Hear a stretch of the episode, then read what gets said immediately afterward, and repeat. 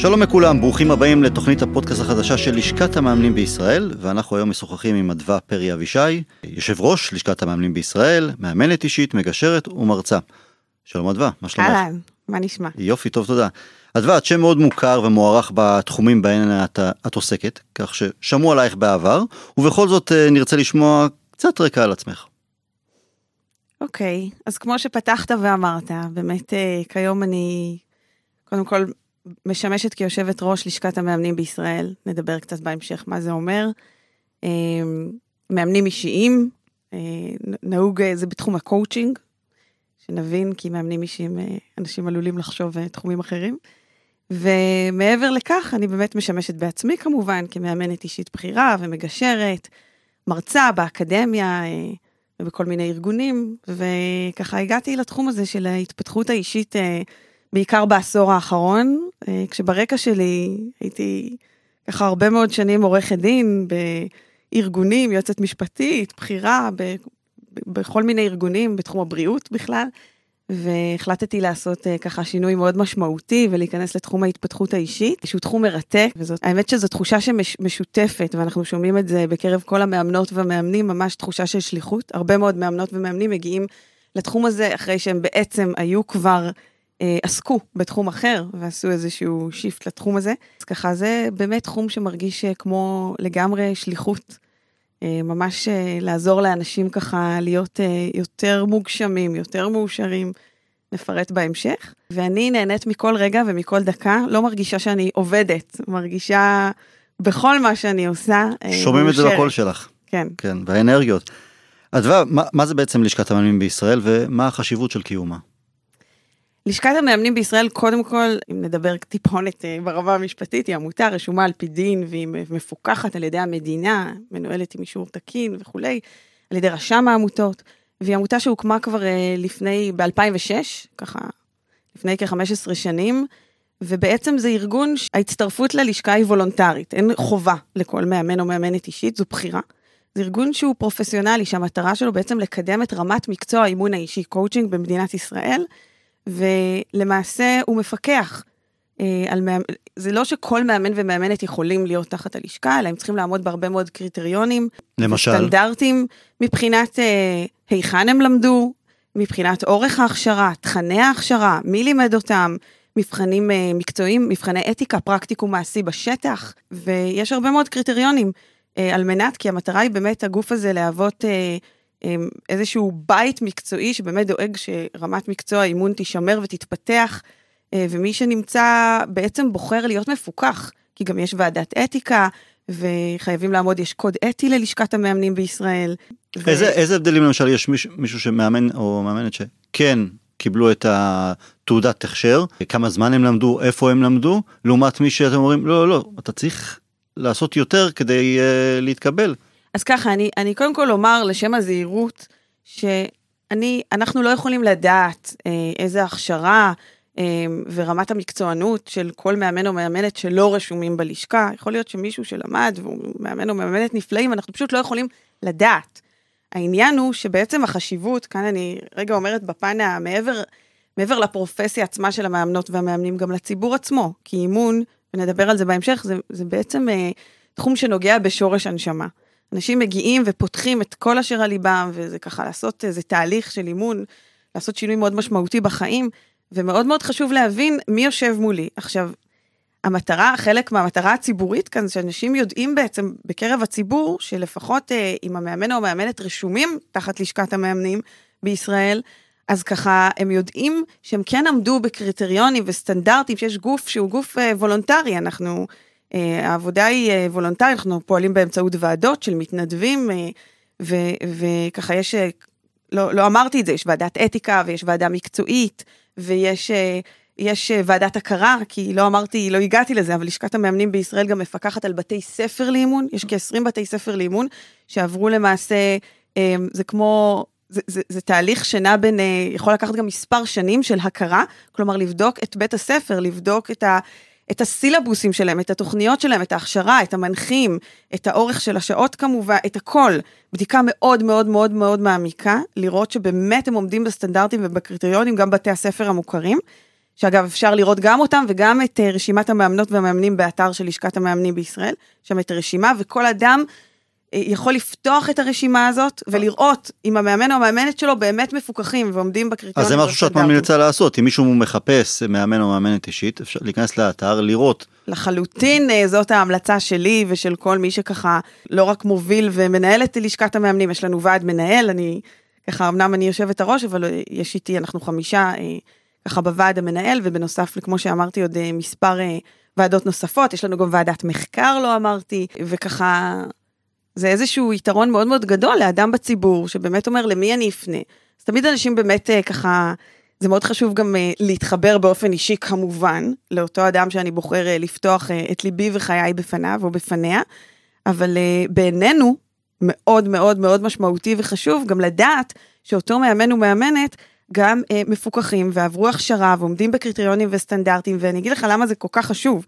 זה כל כך חשוב כי במדינת ישראל אין עדיין אה, היות שמקצוע האימון האישי הוא יחסית חדש, הוא מקצוע צעיר, הוא מקצוע של כמה עשרות שנים אה, ככה בודדות מאוד במדינת שזה ישראל. שזה החל להתפתח, לקחתם את הנישה הזו ואתם הופכים אותה למשהו מקצועי. לחלוטין זאת המטרה, לחלוטין. אחרת זה פרוץ לגמרי. אחרת זה פרוץ, וכמו שאמרתי, אנחנו פשוט לא יכולים לדעת. יכול להיות שמישהו למד המון, וברמה המקצועית הטובה ביותר, אה, מצד אחד, ויכול להיות שמישהו לא למד כלום. למה? כי אין חקיקה שאומרת מי מותר לו, אסור לו. גם אתה יכול לקרוא לעצמך מאמן נכון, אישי. נכון, אני יכול להגיד שאני מאמן אישי. עשיתי יכול. איזה קורס חודשיים, או אפילו במקרה אונליין. במקרה הטוב. ופתאום באים אליי כמו ואם שם... ואם לא עשית בכלל קורס ואתה חושב שאתה... אני גם יכול להעיד על עצמי. כן, שאתה, מנטור. יש לך אינטואיציה מצוינת.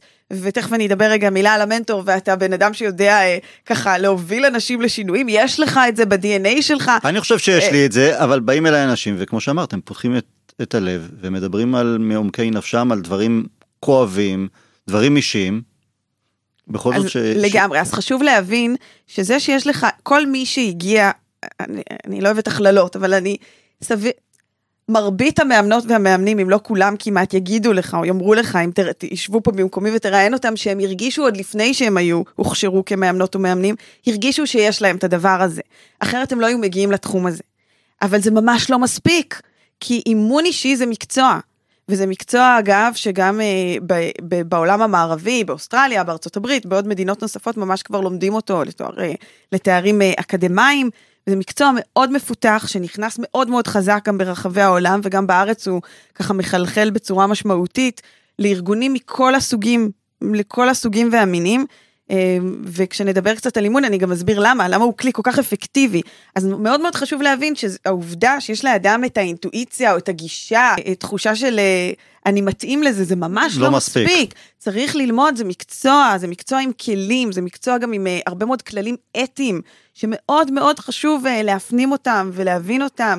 אה, כלים אימוניים בשדה האימוני, אה, צריך לעשות פרקטיקה בשטח, לצאת לפרקטיקום, להיות תחת הדרכה, יש מוסד מאוד מפותח של הדרכה בלשכת המאמנים גם, יש דרגות אה, של מאמנים, שגם זה חלק ממה שהלשכה בעצם מפקחת ומעניקה דרגות של אימון, לפי שעות שצוברים, לפי כמות של הכשרות, זה מקצוע.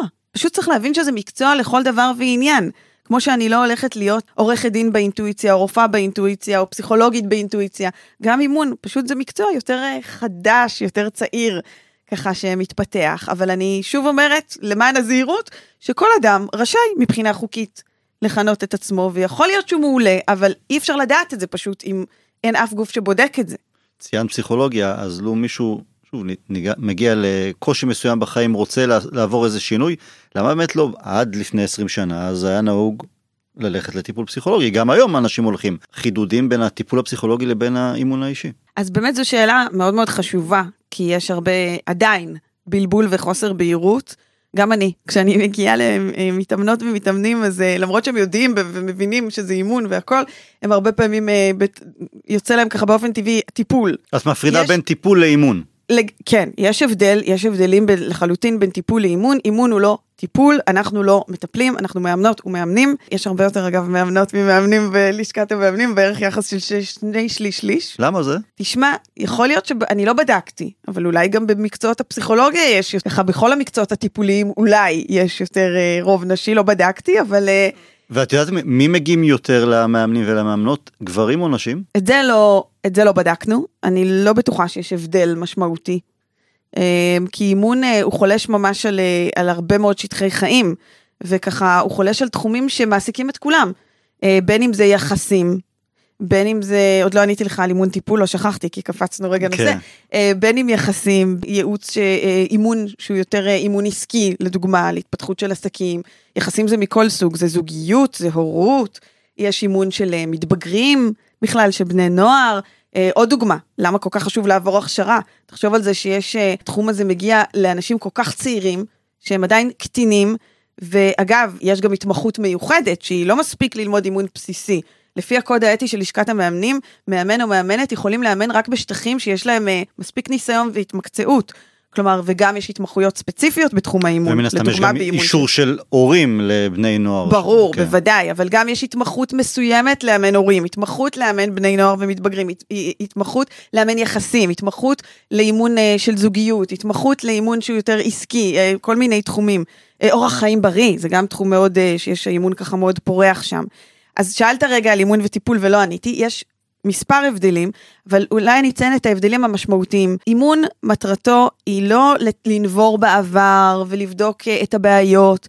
אנחנו באימון רואים את האדם כבעל משאבים, לא מסתכלים על הבעיות שבו, ועוזרים לו לאתר את המטרות שלו, ולאן פניו מועדות. האימון, פניו הוא פני עתיד. אנחנו בודקים לא מה הבעיה ואיך לפתור אותה, כמו שעושים בטיפול, אלא מה המטרה של אותו אדם, ואיך הוא יגיע אליה. כשהאימון יוצא מתוך נקודת הנחה שהתשובות נמצאות אצל המתאמן והמתאמנת. הוא בעל המשאבים, הוא בעל הכוחות והיכולות, יש לו סט של ערכים שבדרך כלל אנשים מסתובבים בעולם, שבכלל לא מדברים לעצמם או עם אחרים בשפה הזאת. מי הולך ואומר, אה, הערכים המרכזיים שלי הם כאלה וכאלה.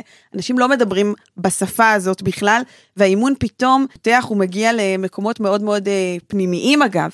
ויש גם אימון שמבוסס על שיטות פסיכולוגיות אגב, זה גם קיים, והוא מבוסס הרבה מאוד על פסיכולוגיה חיובית, מן הסתם. אבל עדיין המטרה שלו לא לנבור ולדוש בה ולעסוק ולייצר איזושהי תרפיה על ידי, אה, או פסיכותרפיה על ידי עיסוק אה, בבעיות ובעבר ואיך זה ו- ו- ולהתעסק באיך זה משפיע עליי אולי היום, אלא להסתכל קדימה. זה, האימון הוא, הוא, הוא בעצם הליך מאוד מאוד... כאן ועכשיו וקדימה. לגמרי, כאן ועכשיו וקדימה, ומה בשליטתי ומה אני יכולה כדי לשנות, לעשות, כדי לשנות את החיים שלי. באמת בונים תוכנית עבודה, יש עוד הבדל מאוד משמעותי בין אימון לטיפול, באימון יוצאים עם שיעורי בית. בסוף כל מפגש, המתאמן או המתאמנת לוקחים על עצמם פעולות, כי אימון שהוא רק לדבר ולהבין, גם אם זה להבין מה המטרות שלי ולאן פניי מועדות, ולהבין מה האחריות שלי וכל הנושא של הבחירה, שהוא מאוד מאוד משמעותי באימון, אולי בפעם אחרת נדבר, זה נושא בפני עצמו מרתק, אבל זה לא מספיק. כי אימון בלי פעולות בעצם, וזה עוד אחד מההבדלים בין אימון לטיפול, שבאימון אנחנו חייבים שתהיה פעולה בשטח, במציאות. והאדם, בדיוק כמו שאתה מגיע לחדר כושר, זה מגיע הרי מעולם הספורט אימון. משם זה מגיע, משם מתפתח התחום. שם לפעמים אנשים uh, טועים, אימון, רגע, זה אימון כושר או... נכון, כן. נכון, נכון. ו, אבל זה מגיע בעצם מעולם הספורט, מעולם האימון בתחום הספורט, ואדם, הרי תחשוב על עצמך, אם אתה מגיע, ואתה מגיע לחדר הכושר, גם אם יש לך שם מאמן אישי בתחום הספורט, זה לא מספיק שהוא מסביר לך, וזה לא מספיק שאתה מסתכל, למרות שיש מחקרים מעניינים שקורה לנו משהו במוח כשאנחנו רק חושבים על ספורט. עדיין קורה משהו במוח, אגב, שמשפיע על הגוף, אבל כמובן שזה לא אותו דבר כמו באמת לעשות את, ה, את התנועות, להפעיל את השרירים, להפעיל את הלב בצורה, זאת אומרת... ולהתמיד. ולהת, ולהתמיד בוודאי, בוודאי, שזה אחד מלב, אתה יודע, אחד מהמרכזים ה... עיקריים של אימון, שזה כמובן ההתמדה, אבל עצם הפעולה עצמה, ובאימון יש פעולות, ומבלי לעשות את הפעולות בעצם, אנחנו לא יכולים להתאמן. האימון אגב, הבדל עוד משמעותי, שהוא לא נעשה רק במפגש, מפגש האימון. שבדרך כלל אה, ההמלצה היא לעשות אותו אחת לשבוע בתהליך אימון, מה שעוד מאפיין אותו להבדיל מטיפול אגב, שיכול להימשך כמה שנים, שזה בעיקרון אמור להיות תהליך קצר, של מספר חודשים, זה לא אה, חקוק בסלע. הכל בהתאמה אישית. מתאימים בהתאמה אישית, אבל בעיקרון זה אמור להיות הליך שהוא תחום בזמן. וגם אם לפעמים הם ממשיכים אותו מעבר, אז כי החלפנו מטרה. אנחנו, זה הליך מאוד מאוד ממוקד, הוא ממוקד מטרה. בוחרים, המתאמן בוחר מטרה, מתמקד בה, ועד שהוא לא מגיע אליה, הרעיון הוא לא לעבור למטרה אחרת, אלא אם כן מבינים שהיא כבר לא רלוונטית או לא מתאימה, אבל הרעיון הוא להיות מאוד ממוקד, כי לאנשים יש נטייה להתפזר, וגם אנשים בדרך כלל מגיעים לאימון, הם במצוקה אגב. הם באיזושהי תחושה של סבל, שזה אולי משהו משותף לאנשים שמגיעים לטיפול ואימון, הם מרגישים שהם באיזושהי מצוקה וסבל ורוצים לעשות שינוי בחיים.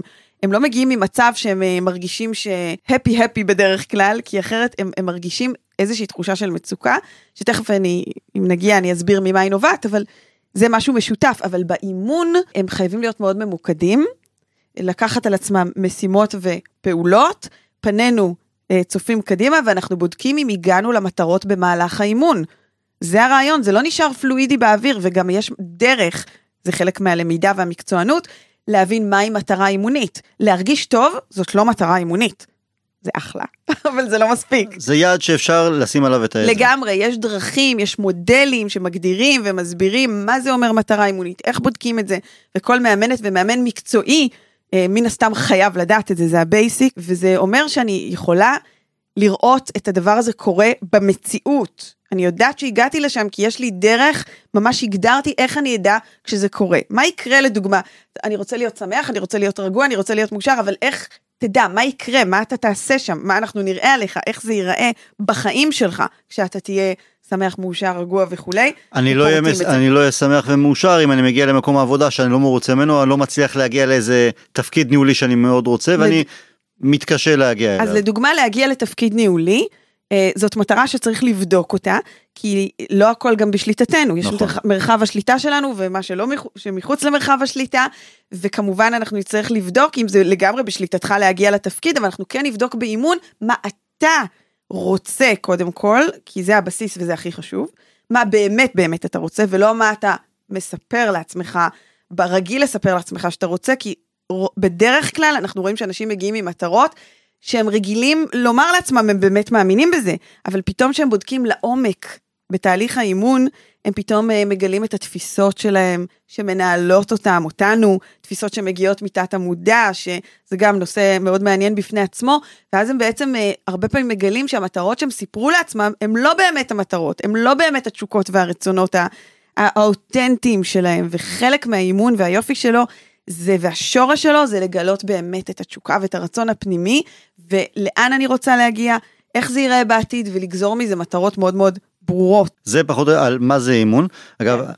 רציתי לשאול למי הוא מיועד ושאלתי אותך מקודם כן. מי יותר נשים או גברים זה משהו שתחשבי אולי לבדוק כן, לשיחה, כן, לשיחה אחרת. לי נראה שיותר נשים כי נשים בכל אספקט בחיים הן באות למשהו בלי אגו פחות אגו מאשר גברים mm. גבר אומר אני תקוע מה פתאום אני לא יכול קשה להם לפעמים לגברים להודות כי זה כביכול מעיד עליהם ככישלון או לא, לא מספיק טובים. או מפחדים יותר לעשות אה, שינוי. נשים, יש להם את ה... הרבה יותר אה, אמיתיות. אני רוצה לעשות שינוי, אני צריכה עזרה. אני מרגישה תקועה, אני אלך לשוחח עם מישהו שבאמת יכול לעזור לי. זאת שאלה מעניינת, נתת לי שיעורי בית. כמו באימון. שאלה מעניינת. אני אומר את זה מגבר. הקהל, כן, הקהל של הגברים שאנחנו רואים הם כן גברים שהם מבינים שהם רוצים לעשות שינוי. לא, אני לא אומר שכל הגברים כן. אומרים לא, אבל לנשים יותר קל, אה, ככה לי נראה. אז... אה, שזה, שזה לחיוב כמובן. ו- ואנחנו קצת גם, הזמנים משתנים, כל התחום הזה של התפתחות אישית. הוא תחום שלאט לאט לאט מחלחל ומחלחל ומחלחל. אנחנו רואים את זה בעיקר, שזה מאוד מאוד יפה אגב בדורות הצעירים. ילדים של היום חושבים ומתבטאים ומבינים אחרת ממה ש... שאנחנו היינו כשהיינו ילדים. ברמה הזאת שפתאום המושגים והמונחים והחשיבה הזאת, היא מחלחלת לאט לאט וזה מאוד יפה לראות את זה, איך זה ככה, כי העולם הולך לשם. העולם הולך למקומות של אה, להבין את העולמות האלה של ההתפתחות האישית. זה נכון, כי אות, אותנו זה בית ספר, צבא, אוניברסיטה, והעולם נפתח תמצא עכשיו, מקום עבודה, להיפתח. תביא משפחה, לגמרי. ילדים, זהו. ואז אתה מגיע לגילאים, אה, אתה יודע, עוד בגיל השלושים אתה ככה בהגשמה שלך ועולה, ו- וככה על המסלול המהיר, ובאוטוסטרדה, ולהגיע, ולכבוש טה-טה-טה-טה, ואז בדרך כלל, אני שוב לא רוצה לעשות הכללות, אבל ככה באזורי, אה, לפעמים זה גם לפני, אם מדובר על, אם דיברנו לדוגמה על קריירה, אז אנשים מגיעים, ובעיקר בסביבות גיל ה-40, לפעמים הרבה יותר מאוחר אגב, פתאום אומרים לעצמם, רגע, זה באמת מה שאני רוצה? אני קמה בשמחה בבוקר?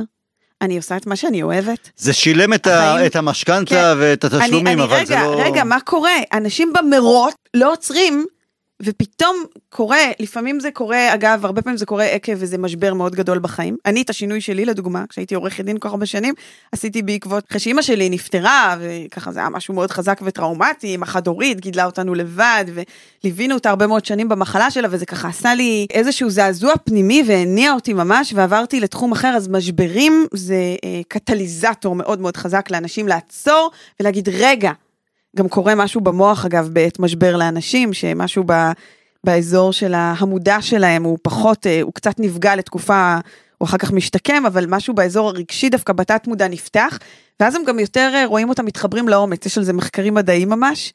אה, זה מאוד ריתק אותי, ובדקתי את זה באיזושהי תקופה בחיי, ששמתי לב שאנשים אחרי משברים יותר נוטים ככה באומץ פתאום לעשות שינויים, אתה רואה הרבה אנשים פתאום מתגרשים אחרי הרבה שנים, או פתאום אה, מחליפים אה, תחום או עיסוק, אתה רואה את זה הרבה מאוד לאנשים שעוברים משבר מאוד קשה בחיים, מתחברים לאומץ פתאום. אז מה באמת מאפיין אה, מצבים של אנשים שמגיעים לאימון? אמרת גירושים, אמרת מוות. בעיקר המאפיין, ה... קודם כל לא אמרתי את משפט המפתח של הגדרה של אימון, שזה תהליך בעצם משמעותי. לת... איזשהו תהליך לבצע שינוי משמעותי בחיים, אם אני ככה צריכה להגדיר את זה במשפט. תהליך לבצע שינוי משמעותי וממשי בחיים. זאת ההגדרה ככה הכי בייסיקית של אימון. אנשים שרוצים, וזה מה שמאפיין אנשים שמגיעים לאימון בבסיס. כל אחד מהסיבות וממה שדחף אותו או אותה, כמובן לא חייבים לעבור איזה משבר כדי להגיע לאימון מן הסתם, רק אמרתי שהרבה פעמים רואים אנשים שעברו משברים שהם, יש להם אומץ לעשות שינויים, אבל מי שמגיע לאימון, מי שמגיע לאימון הם אנשים שמרגישים איזושהי תקיעות בחיים, איזושהי תחושה שיש פער בין המצב הם רוצים להגיע אליו, הרצוי, למצוי. תחושה של פער שאני מרגישה, ובדרך כלל אני לא יודעת בדיוק להסביר מה אני רוצה או איך אני רוצה שזה ייראה, אבל אני מרגישה שיש פער. אני מרגישה שאני לא במקום שלי. בין אם זה בקריירה שלי והעיסוק שלי, בין אם זה בזוגיות שלי, בין אם אני בזוגיות או לא בזוגיות, אני גם יכולה להיות אה, ללא זוגיות ולהבין שאני רוצה למצוא את הזוגיות הזאת, או שאני כל פעם מגיעה מ... ממערכת יחסים אחת לשנייה שנכשלות ולא מצליחה להגיע, או שאני בזוגיות ממושכת ורוצה, או שאני בהורות אגב, שאני מרגישה שיש פער, שאני מרגישה, והפער הזה אגב, הפער הוא המקור והמפתח ליצירה של תחושה של תסכול, של איזושהי ממש מצוקה, תחושה של מצוקה כי אני מרגישה בתוכי שאני לא במקום שאני רוצה להיות, בין אם זה ביחסים, בין אם זה בעיסוק, בין אם זה באורח חיים. אני לא נמצאת, אני, אני לא מרגישה טוב בגוף שלי. לא מרגישה טוב עם איך שאני חיה באורח חיים שלי. פחות דיברתי על התחום הזה, זה תחום כל כך כל כך משמעותי גם באימון. כי בסוף ה-well-being שלי זה, זה, זה, זה גם מהרגע שאני מתעוררת בבוקר, מה אני מכניסה לגוף שלי, בין אם זה מזון אה, אמיתי ובין אם זה מזון אה, רוחני, ואיך שאני מתנהגת לגוף הזה שלי, איך שאני מתנהגת, מתנהגת לכל מה שקורה בתוכי. אמ, אז ככה יש איזה פער, תחושה שאני... אבל זה לא שמתעוררים בוקר אחד, זה תהליך. זה תהליך בדרך כלל שמבשיל, ואדם אה, לא אה, תוך אה, ברגע אחד, לפעמים החלטה קורית ברגע, זה לפעמים כן מה שקורה, אבל אנשים בדרך כלל מתבשלים ומרגישים שזה לא זה, זה לא החיים שהם אה, מבינים זה לא מה שאני רוצה, זה לא מה שאני רוצה, לא טוב לי, והלא טוב הזה נובע מתחושה מהפער. כשאנחנו בודקים את זה לעומק, תמיד אנחנו מגלים פער. בעצם אני רוצה להגיע, ולא תמיד, כמו שאמרתי קודם, אני מודעת בכלל למה אני באמת רוצה או רוצה. ככל שאנחנו אגב מתקדמים, אם תשאל ילד או ילדה קטנה, ילדים קטנים, זה נורא, מאוד יפה לראות את זה, הם מאוד יודעים מה הם רוצים, נכון? נכון. הם יודעים מה הם רוצים. הילדה רוצה להיות רקדנית, הבן רוצה אולי עכשיו להיות כבאי או... וגם ביום יום, הם יודעים מה הם רוצים. כן. אני רוצה את זה או את זה לעשות, או, או, או להיות, או, או להתעסק, או, או לקנות, או לא משנה מה, אני יודעת מה אני רוצה. מבחינתם אין שום איזה משהו שצריך אין, למנוע בדיוק, את זה מהם. כי המוח שלהם הוא מאוד מאוד פתוח באזור הרגשי, ששם זה באזור הלא מודע שלנו, של המוח, זה החלק הלא מודע. ושם הם מגיעים הרצונות והתשוקות, והחלק המודע שנמצא מאחורי המצח, זה נקרא פרפרונטל קורטקס, שזה מאחורי המצח ככה, זה האזור של החשיבה המודעת, של תכנון העתיד, ושם גם, שזה מאוד שומר עלינו, כן, והופך אותנו לאנשים אנליטיים, ולא מאוד עוזר לנו מן הסתם להתנהל בחיים, כל החלק של התודעה, אבל יחד עם זאת, יש שם גם את הרבה מאוד אה, מה שחוסם אותנו ומעכב אותנו, המחשבות שלנו, של רגע, מה, אני, מה יגידו עליי, מה יחשבו עליי, מה יקרה אם אני אכשל, מה יקרה עם... המון פחדים, והפחדים האלה, זה המדברות, אנחנו מדברים לעצמנו בראש עם המחשבות הרי. אז זהו, אז יש את הפער, קודם כל, מה אני רוצה, לאן אני רוצה להגיע, והפחד לעשות, מה בדיוק, יגידו. בדיוק, ואז נוצרת תחושה של תקיעות. כי הרבה פעמים אנשים אומרים, יש את מה שנקרא, בטח שמעת על זה, אנחנו נוהגים להגיד לאנשים, טוב, צא מהאזור של הנוחות שלך, זה משהו, מאזור ביטוי. הנוחות, נכון. אזור הנוחות, כן. ה-comfort zone. ומה זה, מה זה אזור הנוחות? זה לא רע, לא רע אגב להיות באזור הנוחות. זה לא רע גם להיות עשרות שנים באותו מקום עבודה או באותו עיסוק, אם טוב לך. נכון. או במערכת יחסים, או לא במערכת, לא משנה. ואגב, מערכות יחסים זה לא רק זוגיות, כמו שאמרתי, זה זוגיות, זה הורות, זה יחסים אחרים במשפחה, יחסים עם ההורים שלי גם כבגיר, עם הילדים שלי, עם ה... זה יכול להיות גם חברים קרובים, זה ממש לא מסתכם רק בזוגיות. יחסים גם, זה, זה אחד אחת הסוגיות הכי הכי דומיננטיות ורלוונטיות בעולם של הניהול החדש במקומות עבודה. מערכות יחסים בין מנהלים לעובדים, זה גם יחסים, לגמרי. זה שם. אז אנשים באמת מרגישים, כמו שאמרתי, זה לא רע להיות באזור הנוחות, אבל כשמתחיל להיות לי לא נוח, ואני כבר מתחילה להרגיש תקועה, כלומר שיש פער ואני מבינה שאני רוצה להגיע לאנשהו, גם אם אני לא בדיוק יודעת לאן עדיין, ואני לא שם, כשנמצאים הרבה זמן בתקיעות מרגישים את זה. או שאנשים נעשים אה, תשושים ועייפים וחסרי אנרגיה ולא בא לנו, וכל דבר הכי קטן נראה כל כך קשה, או שזה מתבטא בעצבנות. זה, זה מייצר שחיקה. שחיקה אגב ממש מוגדרת במדריך הבינלאומי של אה, מחלות, יש אה, כ, כסוג של אה, לא מחלה, אבל איזושהי תסמונת של שחיקה, ממש קיימת אגב, הגדרה כזאת במדריך. אז ככה הרבה פעמים נוצרת שחיקה. ואנחנו יודעים איך אנחנו מרגישים כשאנחנו שחוטקים, אנחנו חסרי אנרגיה, ופשוט אין לנו כוח, ש... ואין לנו סבלנות בדרך כלל. ואז אנשים אומרים, עוצרים הרבה פעמים ואומרים, רגע, אני, אני רוצה, אני רוצה לעשות שינוי בחיים. אני לא רוצה, רוצ... החיים. ואז אנחנו מתחילים לראות כל מיני דברים שקורים, ואנשים שמבינים כמה החיים קצרים, וזה מעורר אותנו הרבה פעמים. את יודעת, יש אולי זה גם כן נושא לתוכנית אה, בפני עצמה, אנחנו עדיין בתקופת הקורונה לצערנו, אבל תקופה של בידודים והיינו סגרים, נתון די מפתיע שבשנת 2020 הייתה ירידה באחוז המתגרשים, כלומר כל נכון. שיחות הסלון אני- אמרו בטוח שיהיה איזה, איך אני שמחה שאתה שואל את זה, אמרו יהיו הרבה יותר גירושים כי פתאום אני כל כך שמחה הבעל שאתה והאישה שואל את זה. תקועים בבית, אבל דווקא הייתה ירידה של שלושה אחוזים. ויפה המספר- שאתה מודע לזה, כי לא הרבה מודעים לנתון הזה. עדיין אחוז גבוה, אנחנו עדיין מדברים על 11,000 זוגות כן. שהתגרשו בשנת 2020, תכף עוד מעט נדע גם מה שנת 2021, אבל עדיין ירידה של 3 אחוזים שזה לא מעט, וזה דווקא שהמציאות כפתה על יותר אנשים להיות ביחד בבית, פחות לברוח לעבודה, לברוח ללימודים, לברוח למקומות אחרים. ואולי לא לטפל בזוגיות, ופתאום דווקא כשהם היו בבית זה יצר אה, דברים אחרים. זאת שאלה מעולה, או סוגיה מעולה שאתה מעלה, וזה נכון, וזה מה שקרה, וראינו את זה בשטח, ואגב, בזמן הקורונה בלשכת המאמנים בישראל העברנו סקר בקרב מאמנות ומאמנים, שכל אחד אה, בעצם דיווח, כמובן בצורה אנונימית מן הסתם, לא, לא בצורה, אה, רק מבחינת הכמויות של מקרים שמגיעים ואיזה סוגים של מקרים מגיעים לחדר האימון בתקופת הקורונה. ובאמת אה, ראינו נתון מאוד מאוד מעניין, יש דווקא אחוז אה, מאוד גבוה שמגיעים להתאמן על היחסים במובן של אה, לנסות ולשקם יחסים. ראינו את זה ממש בסקר שנערך בלשכה, ויש לזה כמה הסברים אגב. שוב, לא עשיתי על איזה, איזושהי עבודת אה, דוקטורט אה, לבדוק מה קרה שם, אני רק יכולה לדבר מהשטח מה ראינו ומה, איך אפשר להסביר את זה. אני אתן לך, אני זורק משהו, תגיד אולי כן. אם אני בכיוון או לא. כשיש תקופת משבר, מחלה למשל, אה, מגפה עולמית, אז זה פתאום אה, אולי אתה מחפש את הביטחון, וממי אתה יכול לקחת את הביטחון? מהאנשים הכי קרובים אליך. אז יכול להיות שלא הסתדרתם או רבתם על השטויות, על לקחת את הילדים יותר. מ- לא היה לאן לקחת, היה נכון. אבל אני מדבר, לא, הריבים הקודמים. הריבים הק- הקודמים, אני לקחתי, אני הרדמתי, אני עשיתי, אני פה, כל השטויות באמת, הדברים הקטנים. אז תראה, אבל פתאום יש משבר עולמי, אז אתה מחפש את הביטחון גם, רגע, אנחנו פה בסוג, במרכאות, אבל סוג של מלחמה, אז אנחנו ביחד.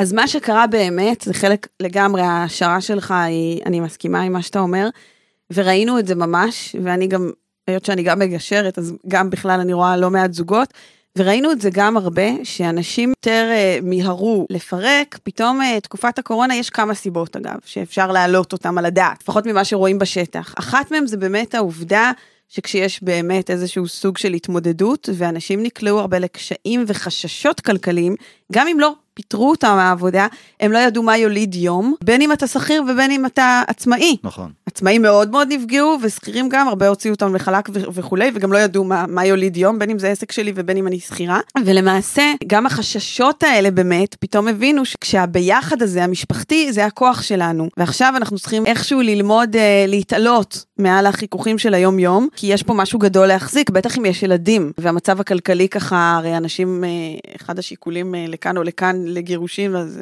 זה אולי בין המובילים זה שיקולים כלכליים.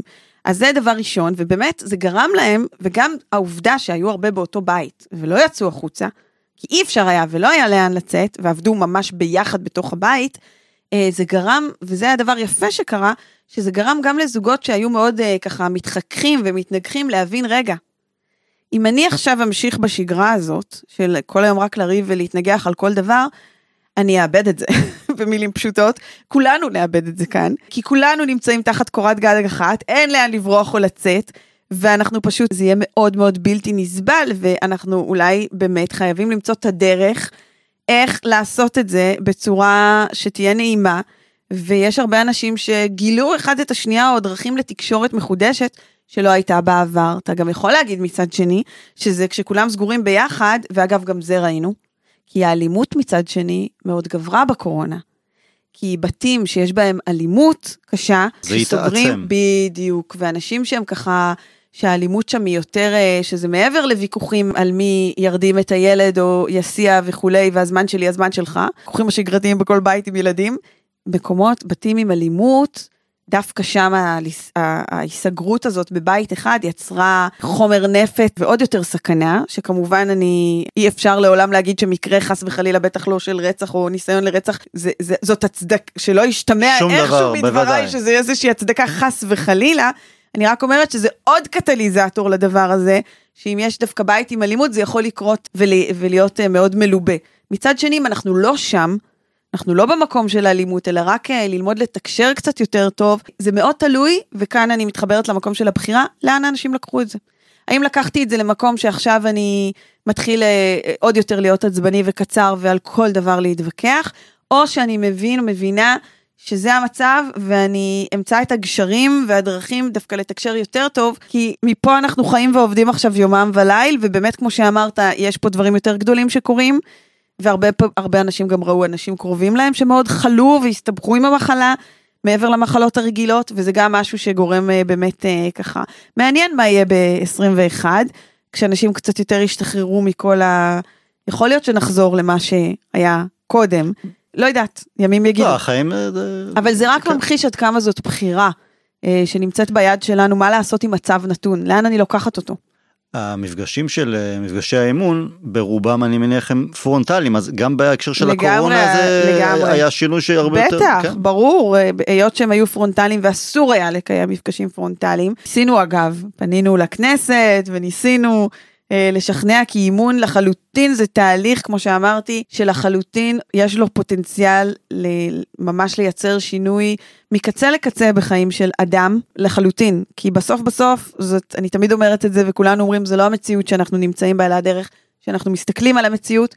והאימון מטרתו לעזור לשנות קודם כל את התפיסות שלנו לאיך אנחנו מסתכלים על החיים, וכשאני משנה את התפיסה שלי, אז אני גם יכולה הרבה יותר, אה, ומבינה אגב את הדרך ואת המטרות ואת האיך לעשות, ועושה את הפעולות, אז באמת מתחולל שינוי, ולכן האימון הוא תהליך כל כך חזק וכל כך משמעותי, וגם בקורונה החשיבות שלו מאוד התעצמה, כי אנשים היו באמת מאוד זקוקים לשינוי הזה בכל תחום בחיים, בין אם זה לשפר יחסים, כי עכשיו אני חי באותו בית עם הילדים שלי, עם בני הזוג שלי, בין אם זה לשנות כיוון אולי בקריירה, כי איבדתי מקום עבודה, או להוסיף מקורות הכנסה. או להגשים, אני שוחחתי עם לא מעט, אני מראיין לא מעט אנשים וכותב עליהם, ואמרו לי, למשל, לא מעט נשים שתמיד עפו בתור, אה, אפייה בתור תחביב.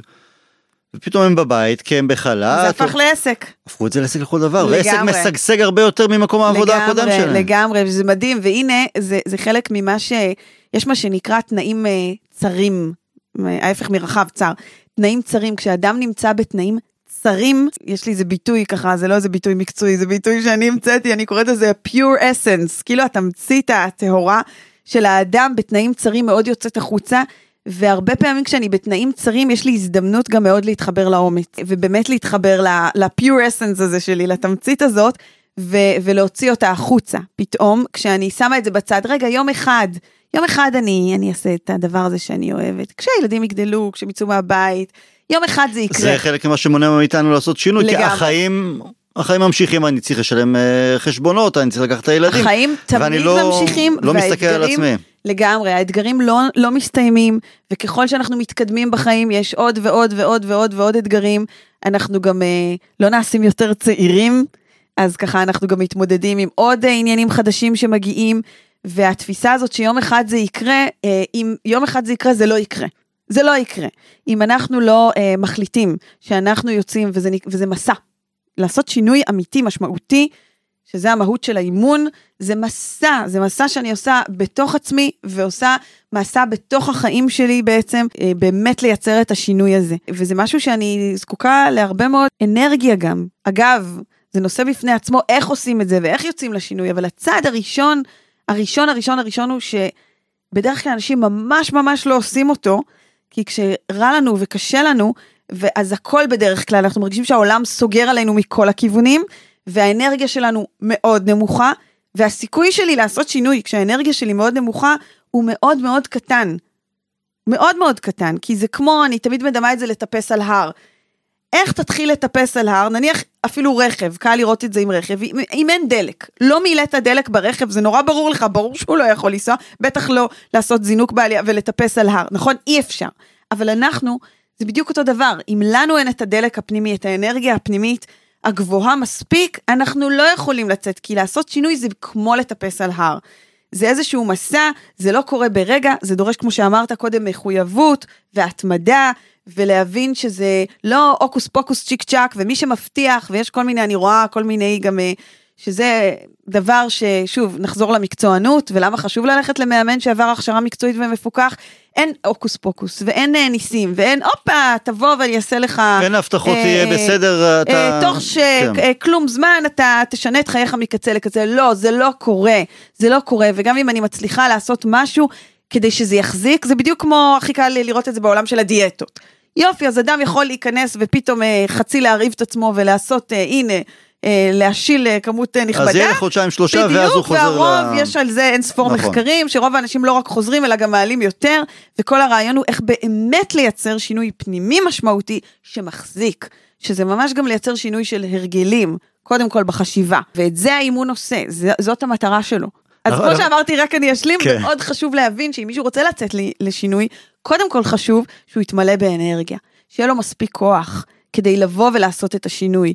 וקודם כל לבדוק איך אני מעלה את מד האנרגיה הזה שלי ומגיעה למצב שיש לי מספיק אנרגיה כדי לצאת לדרך. לא אחרי שאני אעשה את השינוי, אז אני אעשה בשביל עצמי ואתמלא באנרגיה. לא, הפוך. קודם תתמלא באנרגיה, ואז תצא לדרך. כי אז, אז גם הכל ייראה יותר קל ויותר פשוט כשיש לך כוחות. יהיה את הכוחות לעשות שינוי. בדיוק. שיעורי בית נוספים כאן אנחנו ממש בסיום. דיברת על גיל, אנחנו לא נהיים צעירים.